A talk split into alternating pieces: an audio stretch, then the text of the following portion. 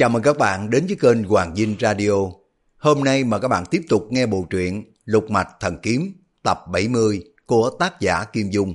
Chúc các bạn nghe truyện vui vẻ. Chương 138 Giao gác phượng quân hùng khiếp vía. Tôn tản trong lòng không có nhẫn nại được dục luôn miệng.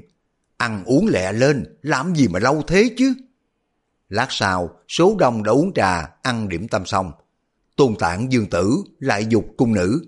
Bây giờ ngươi có thể vào mời ra được rồi đó. Ả cung nữ nét mặt ửng hồng dường như cực kỳ bẽn lẽn. Ả nói công chúa nương nương mời các vị giai khách vào thư phòng ngoạn thưởng tranh vẽ cùng với bút thiếp.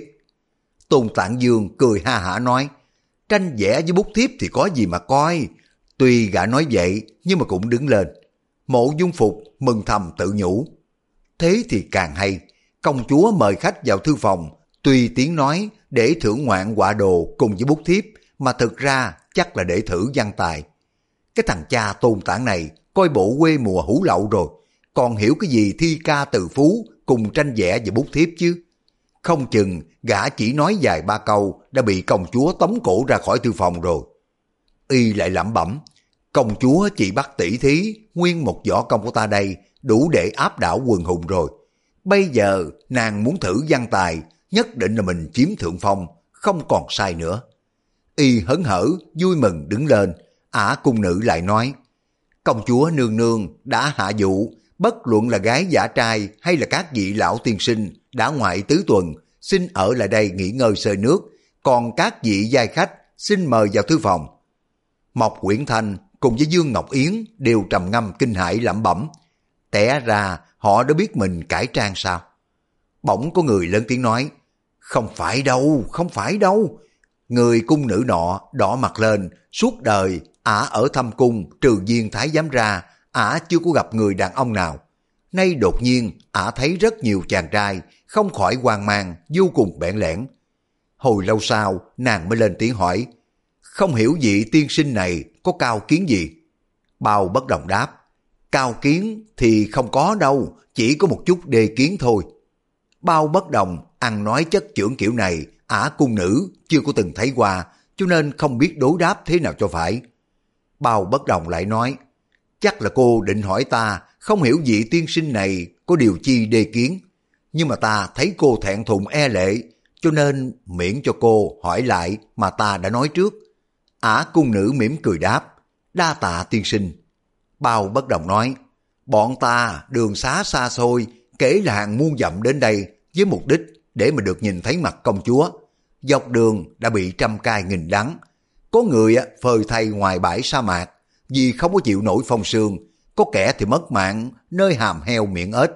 Mười phần đến Linh Châu chỉ còn được có một hai thôi. Tất cả những người đến đây với mục đích duy nhất là được thấy dung nhan của công chúa. Chỉ vì gia nương sớm đã sinh ra mất mấy năm, tuổi ngoài tứ tuần. Nếu không có đạt được mục đích, thật là uổng phí một phen lặn lộ gian nan rồi. Giả tỷ mà tại hạ biết công chúa có vụ này, thì nay ta quyết ra đời muộn mấy năm rồi. Ả cung nữ không nhịn được tuét miệng ra cười nói, tiên sinh nói giỡn rồi, con người ta sinh ra sớm hay là muộn, đâu phải là tự ý mình được. Tôn tản thấy bao bất đồng nói lăng nhăng, cho nên quắt mắt lên nhìn gã, quát hỏi.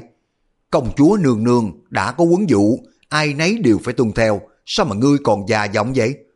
Bao bất đồng, cả giận là muốn nổi hùng. Nhưng mà đột nhiên gã nghĩ ra một kế, thản nhiên nói. Dương tử, tại hạ nói vậy là cho dương tử.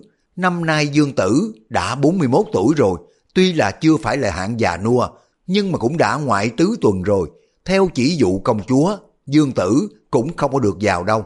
Hôm trước tại hạ đoán số cho Dương Tử cho nên nhớ rõ ràng Dương Tử sinh năm Bính Dần, tháng canh tí, ngày Ất Sửu, giờ nhâm thìn, như vậy tính ra vừa đủ 41 tuổi.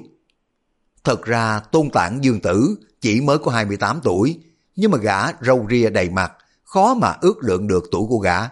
Huống chi, ả cung nữ bữa nay mới thấy mặt đàn ông lần đầu tiên đoán tuổi họ thế nào được.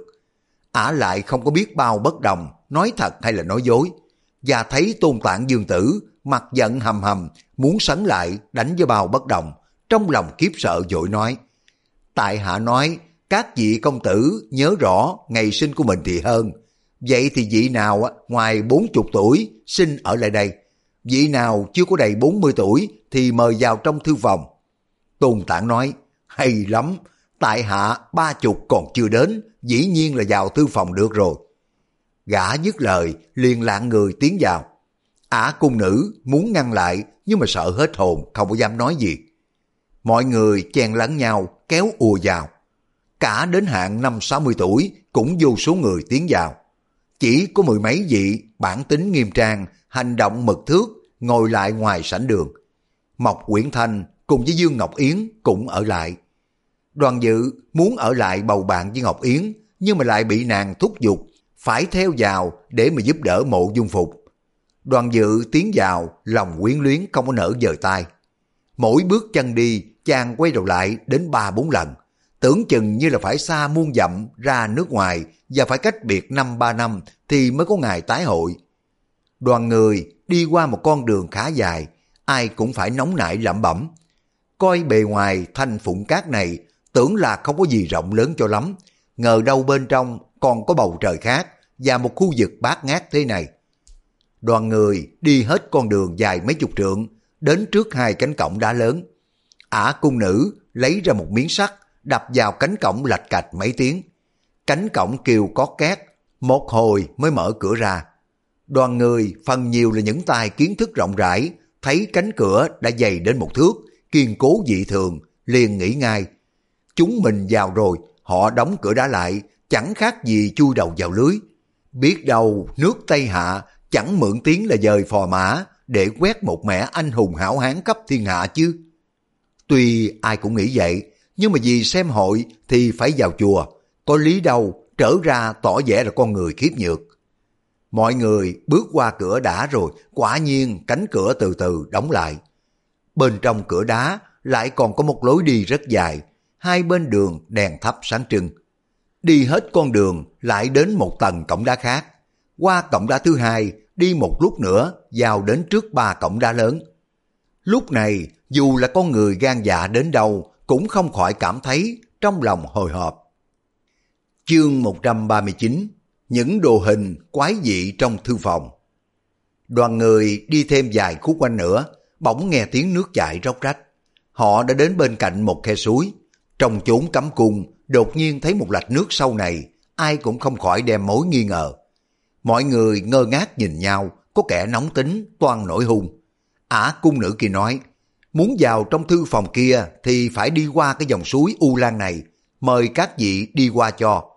Hai bên suối có bốn bó đuốc ánh sáng lập lòe. Đoàn người nhìn thấy ả cung nữ thò chân xuống suối, bất giác đều la quảng. Ngờ đâu thân hình của ả mềm mại, nhẹ nhàng lướt trên mặt nước như là đi trên không. Ai nấy đều lấy làm kinh dị, ngờ là dưới nước có cây cầu dây sắt để cho người đặt chân xuống mà đi.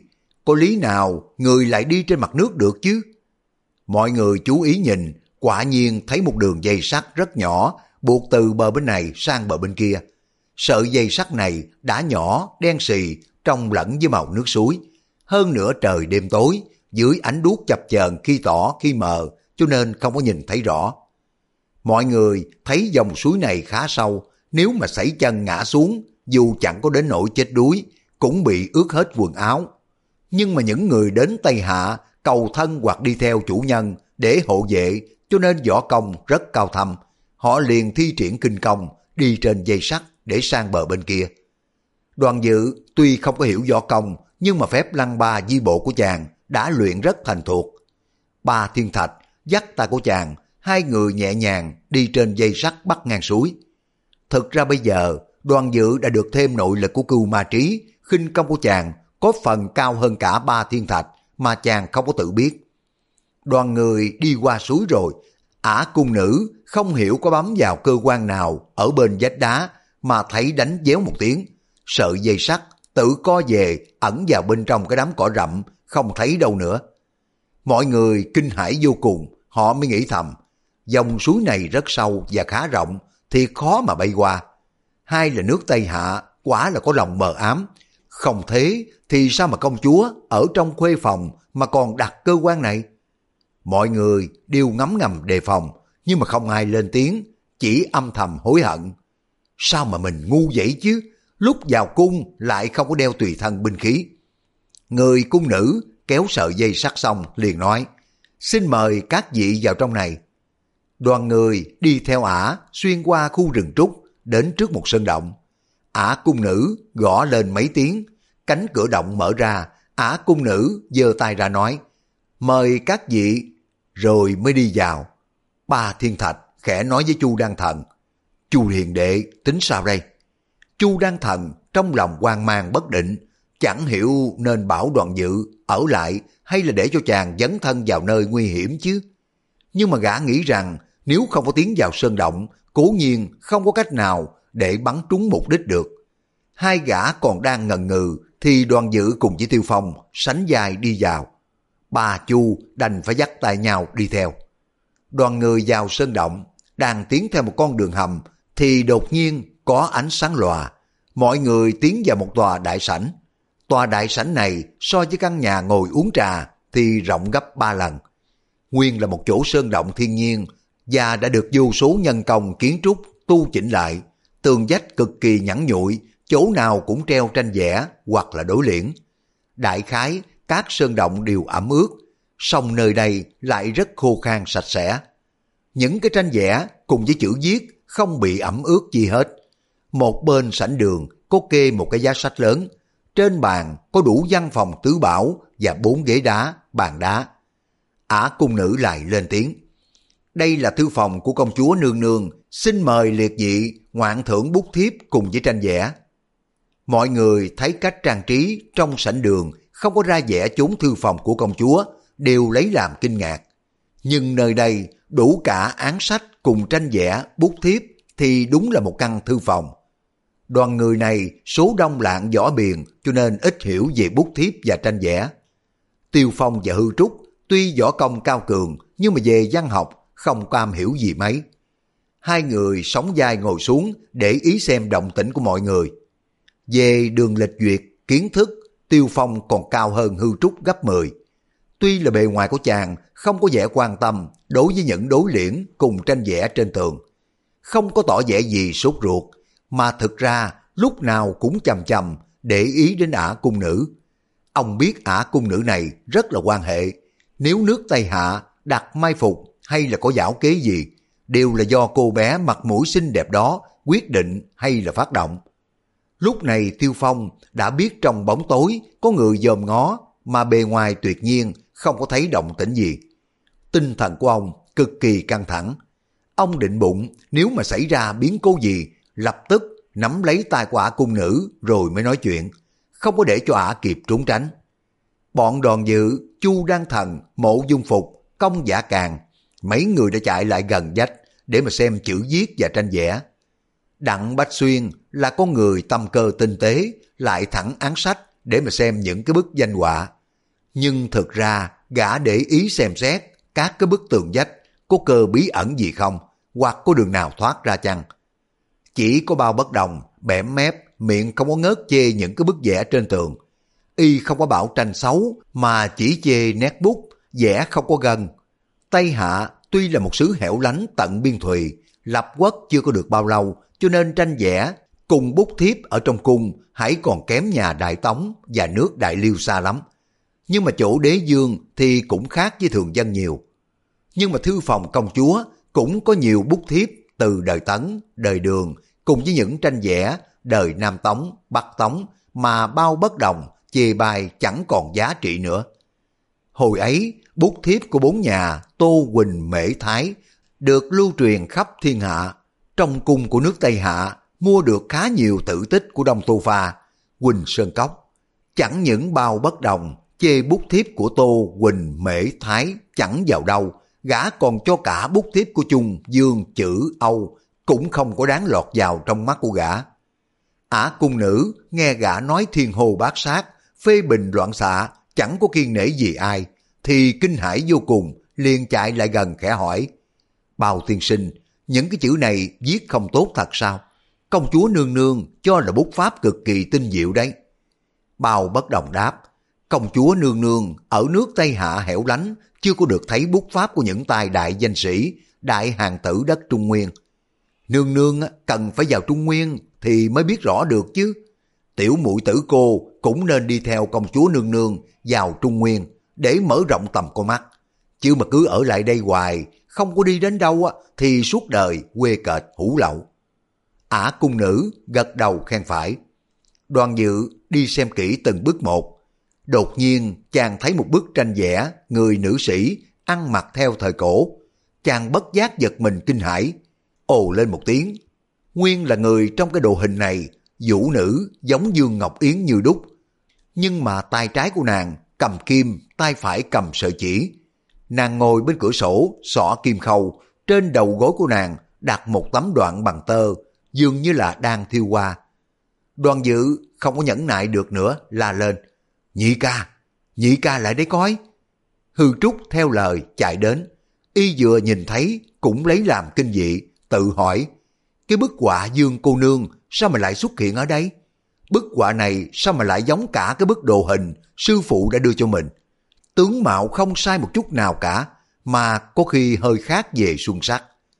Đoàn dự càng nghĩ càng lấy làm kỳ, chàng không nhịn được, đưa tay sờ vào cái bức họa đồ. Ngón tay của chàng vừa chạm vào tường, liền phát giác ra trên tường có rất nhiều nét vẽ. Chàng nhích lại gần coi, té ra trên vách khắc rất nhiều hình người. Có người đang ngồi, có người đang nhảy lên. Nhiều kiểu rất kỳ lạ. Những hình người này phần nhiều là khắc trong một vòng tròn. Chung quanh vòng tròn chứa những cái chữ về thiên can địa chi cùng những chữ về số mục. Hư Trúc vừa nhìn thấy nhận ra ngay những cái đồ hình này rất giống đồ hình trên vách đá trong nhà mật thất cung linh thú. Y biết đây là những yếu quyết về võ công thượng thặng. Nếu mà ai nội lực không có đủ thâm hậu, xem vào ắt phải mê đi. Bị nặng thì bại lực, mà nhẹ cũng hôn mê bất tỉnh. Hôm trước, bốn cô Mai Lan Cúc Trúc đã vì coi những cái đồ hình trên vách đá mà bị té nhào rồi trọng thương. Hư Trúc sợ đoàn dự bị thương dội nói, Tam đệ, những cái đồ hình này tam đệ không có được coi đâu. Đoàn dự hỏi lại, tại sao vậy chứ? Hư Trúc khẽ đáp, đây là những võ học rất cao thâm, nếu mà luyện tập không đúng phương pháp thì chỉ có hại, không có ích gì. Đoàn dự vốn chẳng có ưa gì võ công, cho nên nghe Hư Trúc nói những võ công cao thâm cái gì đó, liền dây mặt lại, nhìn bức thiên song thích tú đồ, tức là cái bức họa mỹ nhân ngồi tựa cửa sổ thiêu thùa. Mấy bữa nay, chàng cùng với Dương Ngọc Yến thân mật dị thường, cả những cái điểm tinh tế trên nét mặt của nàng, chàng cũng nhớ rõ mồn một. Chàng nhìn lại cái bức họa đồ, liền phân biệt được những cái chỗ khác nhau giữa Dương Ngọc Yến và người trong bức tranh. So với Dương Ngọc Yến còn mập hơn. Mắt người trong tranh cũng sắc hơn, không có giống như Dương Ngọc Yến ôn nhu, thuy mị. Nhất là về tuổi thì rõ ràng lớn hơn Dương Ngọc Yến đến 3-4 năm. Bao bất đồng tuy miệng nói quyền thuyền, nhưng mà từ một cử động tới lời nói của đoàn dự và hư trúc đều không có qua khỏi tai mắt của gã. Gã vừa nghe hư trúc nói những cái đồ hình trên vách đều là võ học cao thâm thì kịch mũi hỏi cái gì mà võ học cao thâm tiểu hòa thượng gạt người ta rồi. Đoạn gã để ý vào những cái bức đồ hình trên tường. Ả cung nữ nói Bao tiên sinh, những cái bức đồ hình này không có coi được đâu. Công chúa nương nương đã biểu là ai công phu chưa có đến nơi, coi vào chỉ có hại, không có ích gì đâu. Bao bất đồng nói, nếu người công phu đã luyện tập đến nơi thì sao? Chắc là chỉ có ích thôi, chẳng có hại gì đâu, có đúng thế không? Công phu của ta đã luyện đến nơi rồi, tưởng cần phải xem chứ. Gã thấy đồ hình, thiên biến dạng quá không có biết đâu mà dò. Thốt nhiên gã phỏng tay dơ chân, bất giác, học theo tử thế trong đồ hình. Chỉ trong khoảnh khắc, mọi người bỗng để ý đến tình trạng quái dị của ba bất đồng, rồi phát giác do những cái đồ hình trên vách gây ra. Bỗng có người đứng bên lên tiếng. ô trong này có đồ hình. Người đứng mé tường bên kia kêu lên. Bên này cũng có nè. Mọi người xô lại xem những cái bức họa trên vách. Họ thấy đủ cái thứ nào là hình người, nào là thú vật. Sau khi mà xem một lúc, ai nấy đều dơ chân múa tay. Hư Trúc trong lòng ngầm kinh hãi, dội chạy đến bên cạnh Tiêu Phong nói, Đại ca, những cái đồ hình này không có coi được đâu, những người coi vào e rằng sẽ bị trọng thương. Nếu họ mắc chứng điên cuồng, tất là làm náo loạn cả lên đó. Tiêu Phong lớn tiếng quát, các vị đừng có nhìn vào đồ hình trên vách nữa, chúng ta đã vào nơi hiểm địa, phải mau mau họp lại mà thương nghị đi. Ông vừa quát lên, mấy người quay lại để mà hội họp với nhau. Nhưng mà những bức đồ hình trên vách là cả một sức quyến rũ rất là mãnh liệt, cho nên ai đã coi đồ hình, ngẫm nghĩ một hồi, tưởng mình có thể giải đáp ngay được những chiêu thức mà mình thường suy nghĩ bao lâu không ra. Thế rồi mọi người suy nghĩ mông lung, sau cùng đi đến chỗ để hết tâm trí vào cái việc nghiên cứu đồ hình. Tiêu Phong thấy số đông vẻ mặt thẫn thờ như ngây như dại thì không khỏi ngấm ngầm kinh hãi. Mặc dầu ông là một người gan dạ xưa nay. Bỗng có tiếng người rú lên. Ôi cha! Rồi người ấy quay tích đi mấy vòng ngã lăn xuống đất. Có người chỉ phát ra âm thanh rất khẽ trong cổ họng rồi mới nhảy sổ vào vách đá mà cào giật tưởng chừng như muốn kéo những cái bức đồ hình trên vách xuống. Tiêu Phong biết rằng nếu không có ngăn trở mọi người để cho họ chăm chú nhìn vào đồ hình, chẳng mấy chốc sẽ gây thành tai dạ lớn. Ông mới liền nghĩ ra một kế, nắm lấy sau lưng chiếc ghế gỗ bẻ đánh rắc một tiếng, mặt ghế gãy ra, rồi hai bàn tay của ông lại bóp mạnh cho nát nhừ ra. Ông dùng tay ném những cái mảnh gỗ dụng phát ra tiếng kêu dèo déo không ngớt. Bao nhiêu đèn lửa hoặc là đuốc đều đã tắt dần. Ông mới luyện vài lần, mấy chục ngọn lửa đều tắt hết, trong động trở nên tối mù. Trong bóng tối, chỉ còn nghe có tiếng người thở hồng hộc hoặc tiếng la khẽ. Nguy quá! Tiêu Phong giọng dạc nói, xin các vị chỗ nào ngồi nguyên chỗ đó, đừng có đi lại nhộn lên để khỏi dẫm vào các cơ quan trong cái nhà này. Những cái bức hình đồ trên vách có thể làm mê lòng người. Các vị đừng sờ mó vào mà nguy đấy. Có người đang đưa tay sờ vào những cái bức đồ hình, chợt nghe lời của Tiêu Phong liền miễn cưỡng rụt tay về. Bỗng nghe tiếng Tiêu Phong khẽ nói, tại hạ đắc tội, cô nương miễn trách cho, xin cô nương mở cửa ra để buông tha cho mọi người đi. Nguyên khi mà Tiêu Phong liền những cái mảnh gỗ cho tắt hết đèn, ông chạy dội lại để mà nắm lấy tay ả cung nữ. Ả cung nữ này võ công cũng không phải là hạng tầm thường. Trong lúc kinh hãi, ả dùng tay trái lên đánh. Tiêu Phong liền cái mảnh gỗ cho tắt hết đèn rồi mới tiện tay ông nắm lấy cổ tay của ả. Ả cung nữ vừa kinh hãi vừa xấu hổ, không có dám cử động, nghe Tiêu Phong nói vậy liền đáp. Các hạ buông tay của ta ra đã. Tiêu Phong buông tay ả ra. Tuy trong bóng tối, nhưng mà ông liệu chừng vẫn có thể theo dõi ả được, không có sợ ả dở trò gì. Ả cung nữ nói, tại hạ đã bảo là bao tiên sinh là không có thể xem những cái đồ hình này được. Người nào công phu không có đến nơi, coi vào, chỉ có hại không có lợi ích gì. Song y nhất định đòi coi. Bao bất đồng ngồi dưới đất, cảm thấy đầu nhức kịch liệt, tâm thần quảng hốt, rất là khó chịu. Bụng lại buồn nôn, thế mà y vẫn còn gắn gượng nói bướng. Nếu ngươi bảo ta coi thì ta đâu có coi, nhưng mà ngươi lại bảo ta đừng coi, ta phải coi cho bằng được chứ. Tiêu Phong nghĩ thầm, quả nhiên ả cung nữ này khuyên can mọi người đừng có coi đồ hình trên vách, dường như là thiệt tình, không có ý gia hại ai. Nhưng mà nàng công chúa Tây Hạ kia mời bọn ta đến chỗ này, chẳng hiểu là có dụng ý gì. Ông còn đang ngẫm nghĩ, đột nhiên có một mùi hương thoang thoảng đưa vào mũi. Mùi hương này rất nhẹ nhàng, chỉ phản phất thôi. Nhưng mà Tiêu Phong vừa ngửi thấy đã giật mình kinh hãi, dội đưa tay lên bịt mũi. Ông nhớ lại, hồi còn làm ban chúa cái bang, quần chúng cái bang đã bị một nhân vật trong nhất phẩm đường của nước Tây Hạ dùng mũi hương làm cho hôn mê. Ông ngấm ngầm, chuyển giận chân khí, thấy không có gì trở ngại. Bỗng âm thanh của một thiếu nữ thỏ thẻ cất lên. Văn nghi công chúa nương nương giá lâm. Mọi người nghe nói công chúa đến, vừa kinh hãi vừa mừng thầm. Có điều đáng tiếc, trong bóng tối không có được nhìn rõ mặt của nàng. Thanh năm của thiếu nữ trong trẻo quyển chuyển lại nói, công chúa nương nương có nhiều lời hiểu dụ. Những cái bức đồ hình về võ học khắc trên vách đá trong thư phòng không có muốn để nhân sĩ phái khác dòm ngó cho nên đã dùng các tranh vẽ cùng đôi liễn che quất đi. Thế mà không ngờ cũng có người ngó vào công chúa nương nương xin các vị đừng có bật lửa lên, e rằng sẽ gây ra những cái hiểm họa chẳng nhỏ. Công chúa nương nương xin có lời thanh minh trước quý vị giai khách là để cho quý vị phải ngồi tối tâm như vậy, thật là bất kính, xin quý vị lượng thứ cho. Rồi lại nghe tiếng lách cách vang lên, cánh cửa đã mở ra. Thiếu nữ lại nói, nếu như các vị không muốn lưu lại chỗ này thì lui ra sảnh đường uống trà nghỉ ngơi. Có người sẽ dẫn đường hẳn hoi, không sợ bị lạc lõng. Mọi người nghe nói công chúa đã đến, còn ai có muốn trở ra nữa. Hơn nữa, cung nữ này giọng nói ôn tồn, tuyệt không có ác ý gia hại. Cho nên cửa mở ra mà mọi người đều là giảm bớt lòng kinh hãi, không có ai chịu lui ra. Hồi lâu sau thiếu nữ lại nói, các vị không có muốn rời khỏi nơi đây, công chúa nương nương rất cảm thịnh ý.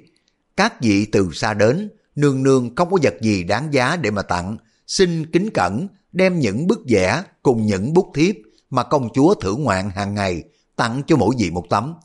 Đó đều là những bút tích của danh gia, xin các vị thu nhận cho. Khi nào các vị ra về, cứ tự nhiên thảo lấy đem đi. Các hào khách giang hồ thấy công chúa có tặng vật, nhưng mà chỉ là chữ viết cùng tranh vẽ, ai nấy không có được vui lòng. Nhưng mà cũng có một số loại đời biết rằng những cái bức này đem về Trung Nguyên bán được nhiều tiền, quý hơn cả vàng bạc châu báu thì lại mừng thầm. Đoàn dự là người vui sướng hơn hết, chàng quyết ý lấy bức tranh Thiên Song Thích Tú Đồ để rồi cùng với Dương Ngọc Yến sống dai mà thưởng ngoạn. Tôn tản Dương Tử nghe đi nghe lại thấy ả cung nữ đại diện cho công chúa để phát ngôn trong lòng nóng nảy vô cùng. Gã lớn tiếng nói Công chúa, cái chỗ này không có tiện thắp đèn lửa, công chúa không nhìn thấy tại hạ, mà tại hạ không có nhìn thấy công chúa. Vậy chúng ta đến nơi khác để mà diễn kiến có được chăng? Ả cung nữ lên tiếng, các vị muốn thấy dung nhan của công chúa nương nương cũng chẳng có gì là khó. Trong bóng tối, hàng trăm tiếng la. Chúng tôi chỉ muốn thấy dung nhan của công chúa thôi. Lại có người thét lên, mau mau thắp đèn lên đi, chúng tôi nhất định không có xem những cái đồ hình trên vách nữa. Có người lại nói, chỉ cần thắp mấy ngọn đèn quanh mình công chúa là đủ rồi. Chúng tôi chỉ muốn xem công chúa, chứ không có muốn xem đồ hình đâu. Có người phụ họa, phải phải, xin công chúa nương nương xuất hiện đi. Tiếng người quyên náo, mỗi lúc dần yên lặng trở lại. Ả cung nữ từ từ lên tiếng. Công chúa nương nương mời các vị đến Tây Hạ là cốt ý để hội kiến cùng với giai khách. Hiện công chúa có vấn đề đưa ra hỏi các vị. Vị nào trả lời trúng sẽ được công chúa mời vào tương kiến. Mọi người nghe nói tinh thần phấn khởi. Có người nói, tẻ ra đây là một vụ khảo thí. Có người nói, tại hạ chỉ biết dùng đào múa thương, làm sao mà trả lời được những đề mục về thi thư. Thế này chết tại hạ rồi. Ả cung nữ hỏi, những đề mục công chúa muốn hỏi đã bảo cho tỳ tử hay, vậy tiên sinh nào muốn trả lời? Mọi người tranh nhau lên tiếng, tại hạ xin trả lời trước. Thấy mọi người nhao nhao cả lên, ả cung nữ cười khanh khách nói, các vị bất tất phải tranh nhau chứ, người trả lời trước thường hay bị loại. Mọi người nghĩ lại thấy có lý, càng để về sau càng được nghe khuynh hướng của nhiều người, rồi mình mới thâu thập ý kiến để mà đáp lại, chắc là đúng hơn. Mọi người nghĩ thế, chẳng có ai tiến lên nữa. Bỗng có tiếng người nói, các vị lên trước tại hạ sẽ theo sau. Nếu mà các vị sợ đi trước bị loại, thì để cho tại hạ xung phong cho.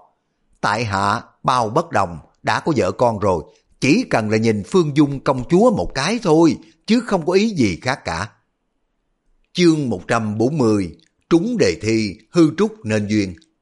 Ả cung nữ nói, bao tiên sinh đúng là người mau lẹ, công chúa nương nương có ba vấn đề thỉnh giáo. Một là trong đời bao tiên sinh cho nơi nào là nơi khoái lạc hơn hết.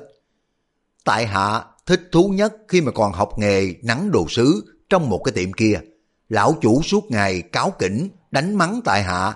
Một hôm tại hạ mới điền tiết lên, bao nhiêu là bình trà, chén uống nước, lọ qua tượng Phật. Tại hạ đập dở tan tành, không một cái nào nguyên vẹn rồi mới bỏ đi. Đó là một việc thích thú nhất trong đời của tại hạ. Cung nữ cô nương, tại hạ trả lời như vậy có trúng tuyển chăng? Cung nữ đáp, trúng hay là không, tỳ tử không biết. Cái đó là phải do công chúa nương nương quyết định bây giờ đến vấn đề thứ hai. Bao tiên sinh, bình sinh yêu ai nhất? Người đó tên là gì? Bao bất đồng, không suy nghĩ gì đáp ngay. Tại hạ yêu nhất là bao bất tịnh. Cung nữ hỏi, điều thứ ba, tướng mạo mà người bao tiên sinh yêu ra sao? Bao bất đồng đáp, người này mới lên ba tuổi, một mắt nhỏ, mũi hết lên trời, cái dành tay danh ra. Bao mổ bảo gì, y cũng nhất quyết phản đối, bảo y khóc thì y lại cười, bảo y cười, y lại khóc. Y thường khóc, đến 2 giờ không nín, y chính là đứa con gái của bao mổ, tên gọi là bao bất tịnh. Ả cung nữ cười khẽ một tiếng, các hào khách cười ồ cả lên, đều cho là bao bất đồng, mau mồm lẹ miệng. Ả cung nữ lại nói, xin bao tiên sinh hãy qua mé bên để mà nghỉ ngơi, xin mời vị thứ hai. Đoàn dự nóng lòng được ra ngoài thủ thủy với Dương Ngọc Yến, còn cái chuyện thấy hay là không thấy công chúa thì cũng chẳng có gì quan hệ. Chàng tiến lên xá dài nói, tại hạ là đoàn dự ở nước đại lý, kính cẩn dân lời dẫn an công chúa nương nương. Tại hạ ở nơi hẻo lánh tận biên cương miền Nam, bữa nay đến Thượng Quốc và được hậu đãi rất cảm ơn thịnh tình. Cung nữ nói, té ra là điện hạ trấn Nam Dương Thế Tử nước Đại Lý. Điện hạ bất tất phải quá khiêm nhượng. Nay điện hạ đến đây là nơi hủ lậu, không có đủ lễ cung nghinh quý khách, rất lấy làm ai nấy. đoàn dự nói, tỷ tỷ thiệt là quá khách khí, bữa nay công chúa không có nhàn rỗi thì để ngày khác tương kiến cũng không sao. Ả cung nữ nói ngay, Điện Hạ đã chẳng quản xa xôi tới đây, xin trả lời câu hỏi thứ nhất là Điện Hạ cho nơi nào là nơi khoái lạc nhất. Đoàn dự buộc miệng đáp ngay, nơi khoái lạc nhất của tại Hạ là cái giếng khô bùng lầy. Mọi người không nhịn được cười ồ cả lên. Đoàn dự không có giải thích, ngoài mộ dung phục ra không có ai biết về câu chuyện khoái lạc của chàng trong cái giếng khô. Có người khẽ lên tiếng chê bai. Chẳng lẽ gã này là con rùa mới thích chui xuống đống bùn ở trong cái giếng khô chứ? Ả cung nữ lại lên tiếng hỏi, bình sinh điện hạ yêu ai hơn hết, người đó tên là gì? Đoàn dự toan mở miệng trả lời, đột nhiên nghe bên phải kéo tay, bên trái của người giật áo. Ba thiên thạch đứng một bên chàng khẽ rỉ tai. Công tử nói là Trấn Nam Dương á. Chu Đăng Thần ở bên kia nhắc chàng, công tử phải nói Trấn Nam Dương Phi. Nguyên hai cái gã này đứng bên đoàn dự, thấy chàng trả lời câu hỏi thứ nhất rất là thất lễ. Đến câu hỏi thứ hai khiến cho người ta chê cười.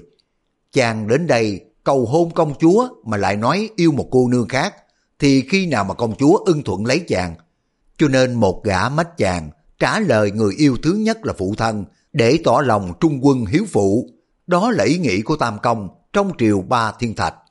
Còn kẻ mách người yêu nhất đời chính là mẫu thân, chính là ý kiến dịu dàng, từ ái của kẻ sĩ văn nho Chu Đăng Thần. Đoàn dự nghe cung nữ hỏi người yêu nhất đời là ai, toan buộc miệng nói đến Dương Ngọc Yến, nhưng mà thấy Chu Đan hai người kéo tay giật áo, chàng nghĩ ngay tới mình là Trấn Nam Dương Thế Tử nước Đại Lý. Qua Tây Hạ thì lời ăn tiếng nói cùng với cách cử động có quan hệ đến phong thể bản quốc. Chàng cho là mình mất mặt thì chẳng hề gì, nhưng mà không thể để cho nước đại lý vì mình hại đến quốc thể. Chàng mới liền đáp, tại hạ yêu nhất dĩ nhiên là phụ thân và phụ mẫu. Câu nói này chàng liền đem so sánh tình yêu song thân với tình yêu của Dương Ngọc Yến. Thấy khác nhau mà không có thể phân biệt được bên nào nặng, bên nào nhẹ. Nhưng chàng cũng tự biết câu mình trả lời yêu nhất song thân không phải là giả trá. Ả cung nữ lại nói, tướng mạo của lệnh tôn cùng với lệnh đường thế nào, có giống điện hạ không? Đoàn dự đáp, gia phụ mặt vuông, mày rậm mắt to, tướng mạo cực kỳ quý võ, tính nết lại ôn hòa. Chàng nói đến đây, bỗng giật mình tự nhủ. Té ra, tướng mạo của mình chỉ giống mẫu thân, không có giống phụ thân rồi. Về điểm này trước nay, chưa bao giờ mình nghĩ tới. Ả cung nữ thấy đoàn dự chỉ trả lời có một nửa, rồi không có nói nữa, thì cho rằng mẫu thân chàng là bậc dương phi cao quý, cho nên chàng không có muốn nói rõ tướng mạo trước mặt của mọi người. Ả nghĩ vậy, liền nói, đa tạ điện hạ, xin mời điện hạ qua bên nghỉ ngơi. Tôn tản dương tử nghe giọng nói của ả cung nữ đối với đoàn dự có chiều trọng giọng vừa thân mật, trong lòng ngấm ngầm nổi ghen, mới lẩm bẩm. Ngươi là dương tử, ta đây cũng là dương tử, phỏng có kém gì. Huống chi nước thổ phồn của ta vừa lớn, vừa mạnh hơn nước đại lý nhiều. Chẳng lẽ cái bộ mặt trắng trẻo của ngươi lại chiếm được tiện nghi hơn? Gã nghĩ vậy, không có chờ được nữa, sấn sổ tiến lên nói. Dương tử nước thổ phồn là tôn tản, xin hộ diện cùng công chúa. Ả cung nữ nói, Dương tử điện hạ, quan lâm, tể quốc rất lấy làm vinh hạnh. Công chúa nương nương tể quốc có ba vấn đề. Tôn tạng của tính nóng, không có chờ cung nữ nói hết, liền cười đáp. Ba vấn đề của công chúa ta đã nghe qua rồi. Ngươi bất tất phải nhắc lại. Ta cũng trả lời luôn một lúc, chẳng cần phải hỏi từng câu một. Chỗ khoái lạc nhất trong đời của ta là chốn động phòng sau khi mà được làm phò mã. Kết nghĩa phu thê cùng với công chúa. Người ta yêu nhất chính là văn nghi công chúa. Đương nhiên nàng họ lý, còn khuê danh của nàng dĩ nhiên ta chẳng có biết. Sau này lên đạo vợ chồng nhất định nàng sẽ cho ta rõ. Còn tướng mạo công chúa thật giống như thần tiên trên trời, có một dưới đất không có hai. Ngươi tưởng ta trả lời như vậy có trúng tuyển chăng? Trong đám đông có đến quá nữa cùng một ý nghĩ giống như tôn tản đều là định trả lời như vậy. Họ nghe tôn tản nói ra đều là ngầm hối hận tự nghĩ. Biết thế mình tiến lên trả lời trước rồi, có phải hay hơn không? Bây giờ mà mình cũng đáp vậy á, chẳng quá ra là học mót sao? Tiêu Phong nghe ả cung nữ hỏi những người trả lời với tất dạ lo âu, chẳng có hiểu mình có trúng tuyển hay không.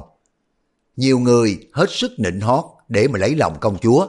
Có người tự cao tự đại, ra chuyện ta đây chẳng có ai bằng. Ông nghe nhiều quá, lại thấy nhàm tai, không quý muốn ở lại, chờ xem câu chuyện đi đến đâu, toàn bỏ đi ngay. Giữa lúc ông đang chán nản, bỗng nghe mộ dung phục lên tiếng. Tại hạ là cô tô mộ dung phục, ở Yến Tử Ổ, từng nghe phương danh công chúa đã lâu, bữa nay xin ý kiến. Ả cung nữ nói, té ra là mộ dung công tử, ở Cô Tô, chuyên về kỹ thuật gậy ông đập lưng ông. Tỳ nữ tuy ở trong thâm cung nhưng mà cũng nghe được tiếng lớn về công tử. Mộ dung phục mừng thầm nghĩ bụng. Ả cung nữ này còn biết đến tên tuổi của ta, dĩ nhiên công chúa phải biết nhiều hơn rồi. Không chừng họ thường bàn bạc với nhau về ta. Y lại nói, tại hạ không dám, tiện danh sợ làm nhơ tai cô nương.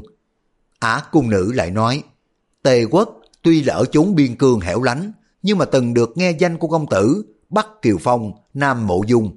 Tỳ nữ được nghe Bắc Kiều Phong Đại Hiệp đã đổi họ tiêu, hiện tại đã là một vị cao quan nước Đại Liêu, chẳng hiểu vụ đó có đúng không? Mộ Dung Phục đáp, đúng thế. Y đã nhìn thấy Tiêu Phong cùng đi vào thanh phụng cát, nhưng mà không muốn nói toẹt ra. Ả cung nữ lại hỏi, công tử cùng với Tiêu Đại Hiệp nổi danh ngang nhau, chắc là quen biết với nhau. Chẳng hiểu nhân phẩm của Tiêu Đại Hiệp thế nào, võ công quy so với công tử, ai cao ai thấp. Câu hỏi này khiến cho mộ dung phục bẽn lẽn vô cùng. Y đã cùng với Tiêu Phong tỷ đấu ở chùa Thiếu Lâm và đã bị thất bại.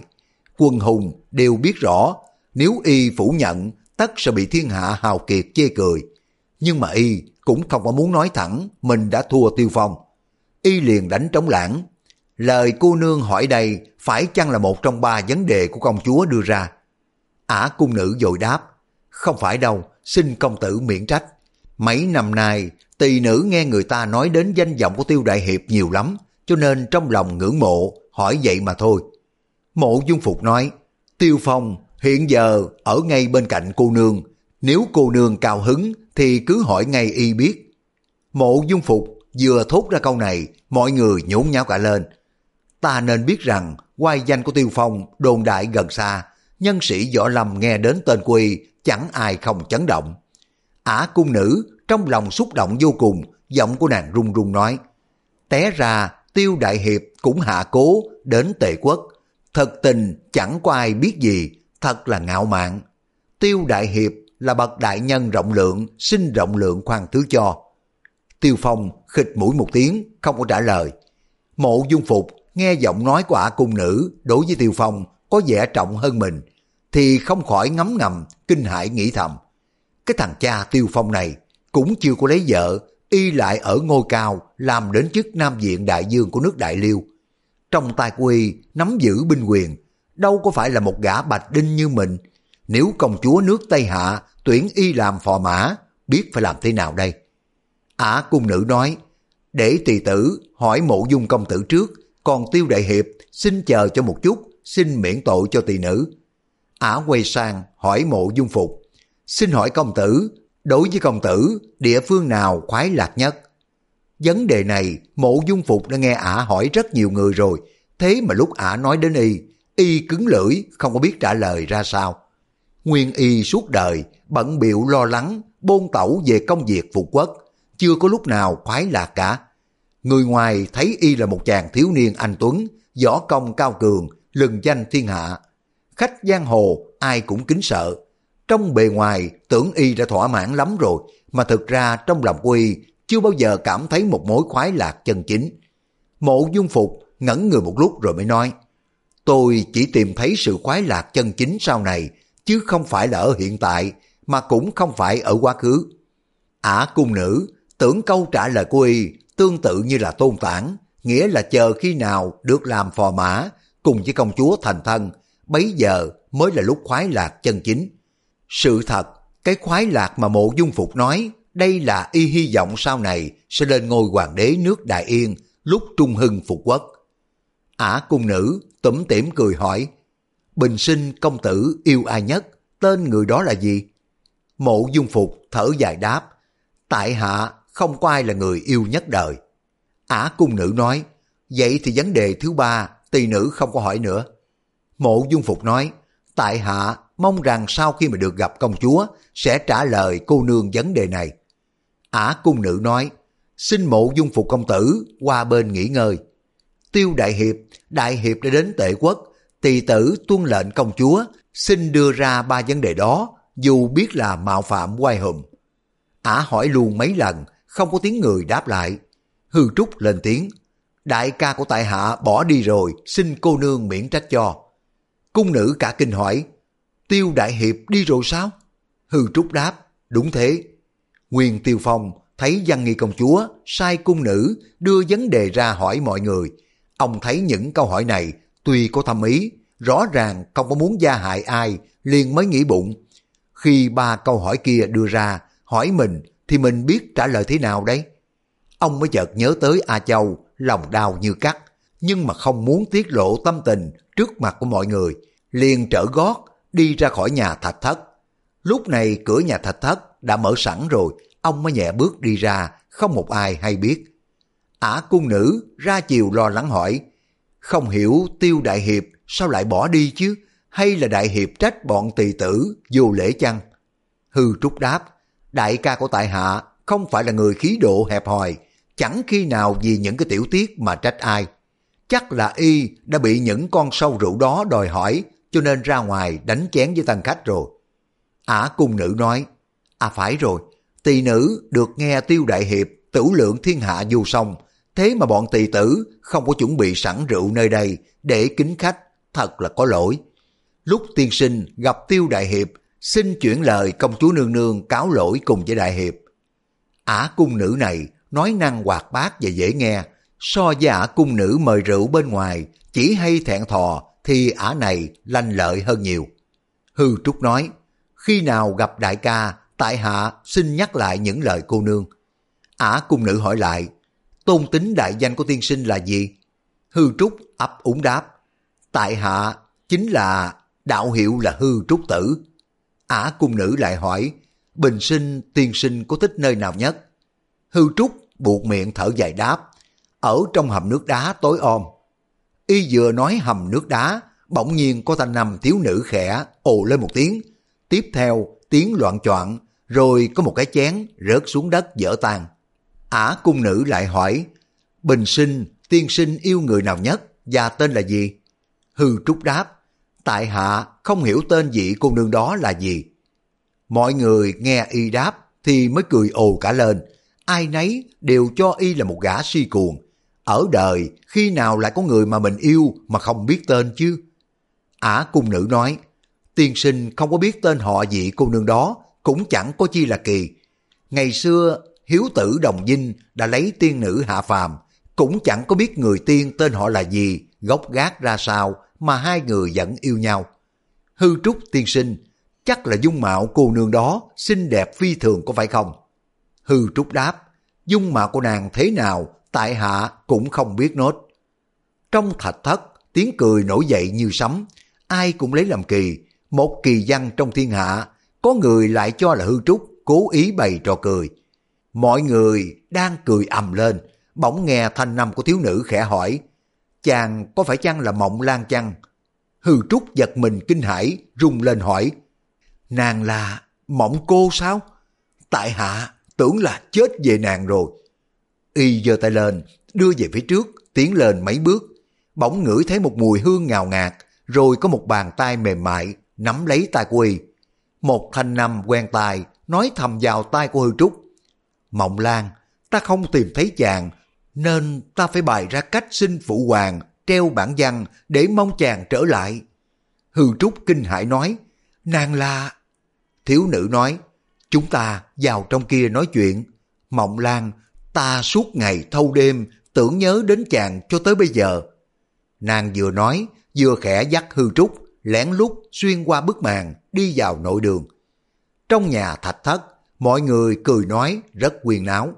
Ả cung nữ vẫn lần lượt đưa vấn đề ra hỏi mọi người. Ả hỏi cho kỳ hết rồi mới tuyên bố.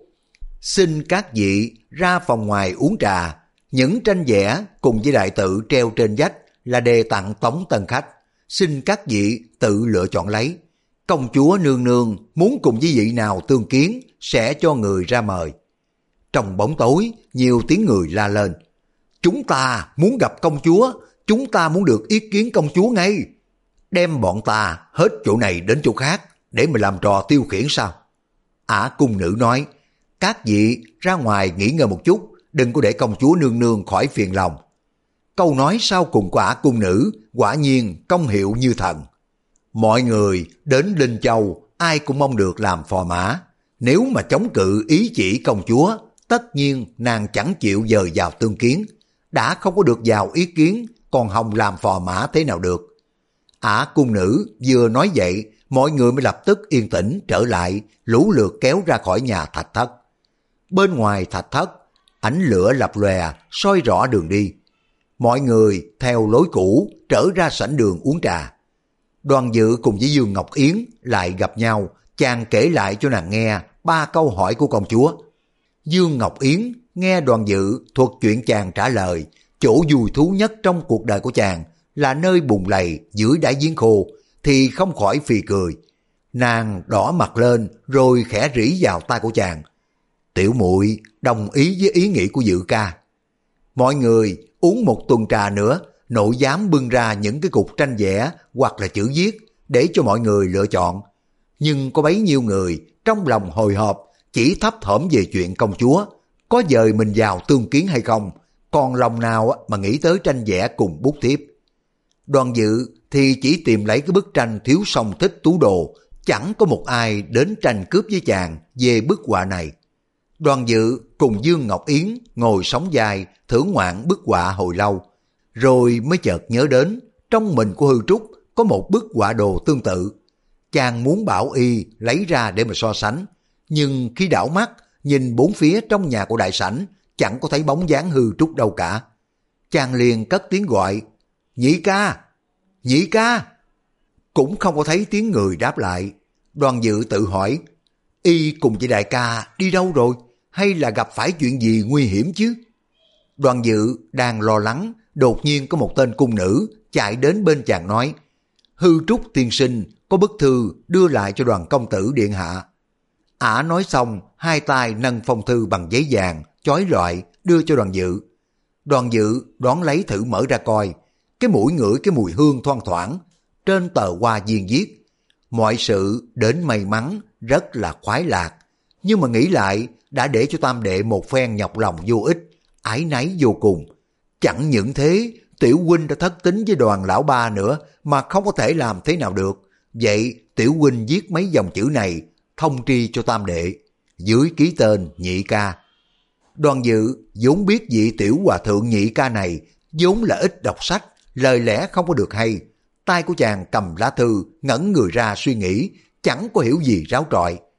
Tôn tạng dương tử đứng đằng xa, trông thấy ả cung nữ cầm cái mảnh hoa tiên đưa cho đoàn dự, lửa ghen sôi lên sùng sục, gã cho là công chúa, mời đoàn dự vào tương kiến, bụng bảo dạ. Gớm chưa? Quả nhiên, cái thằng lõi mặt trắng đã tranh tiền mất rồi, khi nào mình chịu để cho gã được yên thân chứ? Gã liền quát lớn, bọn ta không có thể nào tha cho ngươi được. Rồi gã sòng sọc nhảy sổ về phía đoàn dự. Tôn tản đến trước mặt của đoàn dự, đưa tay trái ra, cướp lấy cái tờ hoa tiền. Tay phải đánh một quyền thật nặng vào trước ngực của chàng.